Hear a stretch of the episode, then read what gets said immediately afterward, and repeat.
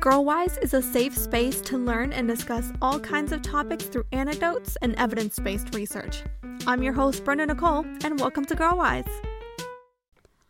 Hello, girls, and if there's a guy listening, welcome, welcome. Today we're going to talk about ghosting. So, there have been many accounts where Gen Z specifically has stated that one of their greatest fears is confrontation. Ghosting is the act of cutting off contact abruptly with someone and never initiating again or responding for that matter. Ghosting is most commonly used in romantic scenarios, but can be used in practically any relationship from super casual dating app matches to lifelong best friends. To some people called chronic ghosters, it's a common practice used almost every time they lose interest in a relationship. This is usually done to avoid any emotional discomfort from an inability to communicate well. I mean, it seems easy to do when you don't have a long history with someone because there are practically no consequences. Or are there? Is it even wrong to ghost someone you've just met or never met? In real life, that is. Hey everyone! Before we begin, I wanted to give a clear and important disclaimer to ensure that listeners understand the limitations of the advice given on this podcast.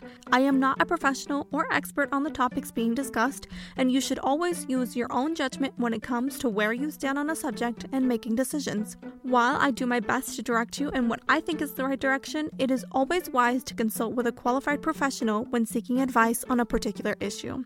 References will be in the show notes so you can take a look at the places I'm getting my information from as well. You know your own story and situation better than anyone else, so do what is best for you always. Thank you so much and enjoy this episode. Though the term is new, this phenomenon has been happening for probably all of humanity. I find it insane that ghosting in the past literally meant that they became a ghost in your life. You wouldn't experience just never hearing from them again. Their existence would be a complete mystery. No Instagram that you could stalk, no texting their friends how they are, no AI features that could pull up every single existence of their face on the internet. Crazy. But in today's world of endless possibilities for connection, this is a much more common and socially accepted practice especially amongst younger people. Its normalization, though, is actually damaging. Just because it's the easy way out doesn't mean that it's serving us. In the context of online dating, if you've never met this person in real life, then there might be a disconnect from realizing that they're an entire person worthy of politeness and courtesy. No one likes to be ghosted. It makes you second guess everything and draw your own conclusions as to what went wrong. Ghosting is a form of the silent treatment, which has been proven by professionals to be emotionally cruel. Desensitization to this leaves us utterly inconsiderate of the silent consequences our actions can have. What about ghosting someone much closer to us, though? An ex tried to ghost me once, but no one ghosts Brenda Nicole, especially not out of a relationship. What's crazy is that what he was trying to do didn't even occur to me. I really thought he had died or something terrible had happened to him. That week was torturous. So naturally, I blew up his phone through every single social media app I had him on, and eventually he did respond. I was fully ready to go pay him a visit at his house. We broke up shortly thereafter, or I guess I should say he broke up with me. And it was only then that I realized what that behavior was about. I was completely gutted that he didn't even consider me worth breaking up with. If the person you're trying to cut off has a much deeper connection to you, there seems more of an obligation towards communicating an ending. It's important to think clearly what your reasons for ghosting them are. Though closure isn't necessary, it does make it easier to move on and build healthier relationships in the future instead of relying on assumptions about things that happened in the past. This could help both of you move on rather than leaving things unresolved. I have to admit, I had this friend from college that only ever spoke to me when I would text her first, so I decided to wait to see if she would ever text me first. We never spoke again. So, yeah, in that situation, I guess we both ghosted each other. Now, as an adult, I really wouldn't want those types of situations happening in my life. I would like to think that I'm sensible enough to convey why I feel the way I feel and see if there's anything we could do to solve it before cutting off contact. This helps me make more meaningful connections in my life rather than just living on unspoken eggshells to see what reaction they would have to this strange test I'm putting them through. But this is not just about other people's feelings. What's the big deal if you're planning on never seeing them again? While practicing it doesn't inherently make you the worst person in the world, it's not a good look either. Not because of what other people will think of you, but because of how you present the person you want to be in the world. Do you want to be the person who is passive aggressive and self protective at the expense of others' feelings? Do you want to be the person that doesn't know how to communicate rejection and instead shies away from it at all costs? What does it say about ourselves when we treat people as disposable? Is it better than taking two minutes to type out one sentence about not being interested? If it's not a big deal, then surely a response to not keep wasting people's times and getting their hopes up for the prospect of a response is an easy thing to do. Confrontation is something that you cannot run away from forever. It's definitely not enjoyable in the moment and can seem easy to try to avoid at all costs, but in the long run, it can be bad for our communication and relationship nurturing skills. If anything, practicing it on someone you don't see having any sort of communication with in the future is the best way to go about it. It can seem easy to ghost a few people here and there, but the more a person justifies it, the more they do it. You can fall into a pattern of circumvention, which can and will affect other relationships in your life a trap of running away from your problems instead of facing them for growth in your relationships. Immediate convenience is not worth lacking long term, thriving connections. Speaking about your feelings is also good for you. Studies show that affect labeling, or putting feelings into words, has a significant positive effect on implicit emotional regulation. It changes the brain's response to a distressing situation. Why would we want to deny these benefits to ourselves over our pride? But is it okay to ghost sometimes? There are a few cases where I do think that ghosting is the best course of action for ending a relationship because unfortunately, the people on the other side of the screen might also not see you as an entire person of your own and instead a tiny dot in a sea of endless possibilities. They might say or do things that they would most likely never do in person. Anything that makes you uncomfortable, like sending unsolicited nudes, insulting messages, or anything in between, most times does not make you worthy of a response.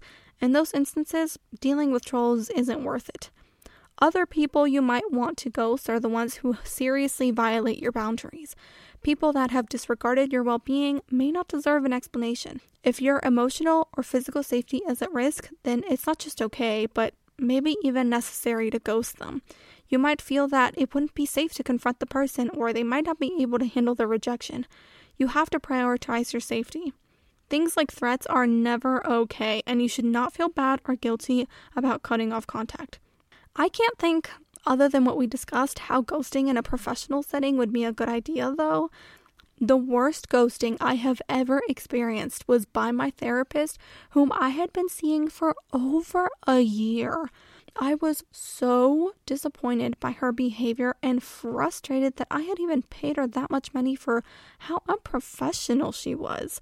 I was rooting for her. We were all rooting for her, but her behavior was appalling. It was such a bad look, especially for a woman in STEM. Please, if you can avoid it, never do that, especially in such fragile cases like being a therapist. Are you kidding? So, what do we say instead of ghosting? Even if you've never met the person you want to end the relationship with before, the kindest and most mature thing that you can do is offer a few simple words to make your decision clear. You can send them a simple text like, I had a fun time, but I don't think this is going to go in a romantic direction for me. Or maybe, although it's been good to get to know you this week, I don't think we're really right for each other. Maybe you can try, I don't think we're meant to be a couple, and I don't want to lead you on. In these situations, it's best not to say sorry. Unless there's something specific you want to apologize for, not being compatible with someone is not something that warrants being forgiven for. In more specific situations where the person is closer to you, you have to figure out what you want to say and know that they might not take the news well.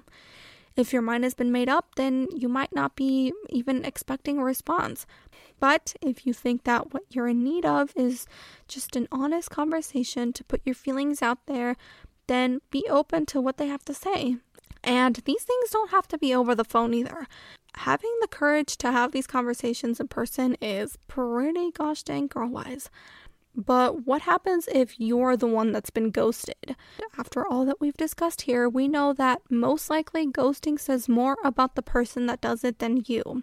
They've identified themselves as not being emotionally mature enough to even cater a response to what they're feeling. Or they're not the type of person who respects people enough to give them honesty. Regardless, it still sucks and can feel like getting punched in the gut. Our brains have developed a social monitoring system that analyzes the environment for signs so that we know how to react in social settings, since maintaining relationships with others is crucial to our survival. Social cues let us govern our own behavior, but ghosting strips you of these common signs and can make you feel emotionally unbalanced and out of control. You have nothing to go off of. In other words, ghosting can really hurt our self esteem and make us second guess everything we ever said or did. But ghosting says nothing about your worthiness of love. And just like my case, it can be worse when you don't even realize what's happening. So it's important to have self validation that these things are not our responsibility to take care of. They're the ones who can't communicate for the life of them, and we have to take it at face value. They're not worth it. Also, if you've made your choice clear and they don't want to take no as an answer and you stop responding, that is not ghosting. Don't be gaslit into thinking that you owe anyone more than what your boundaries are.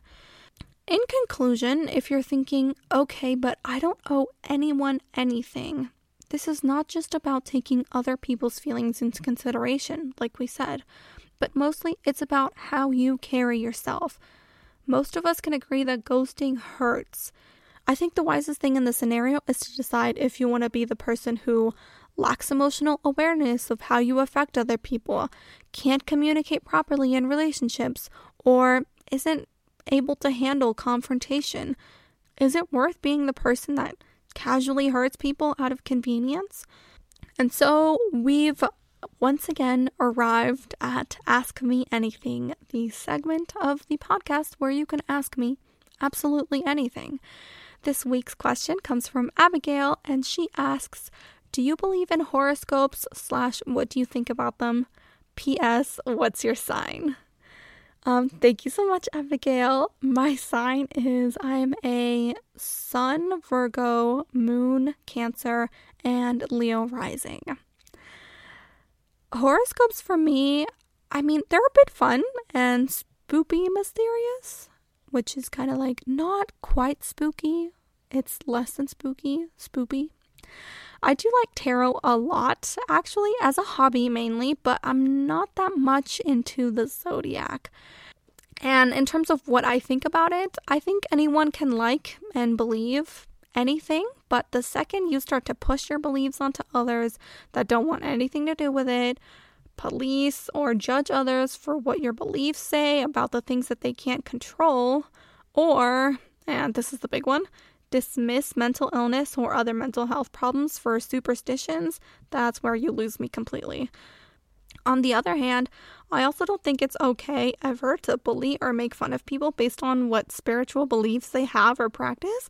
Like, that's seriously messed up. I mean, if they're not hurting anyone and they're passionate about what they believe, just let them be. If you don't want to believe it, then don't. I don't, personally, but that doesn't mean it can't be fun sometimes. Thank you guys so much for listening to this week's episode. I really hope that you liked it.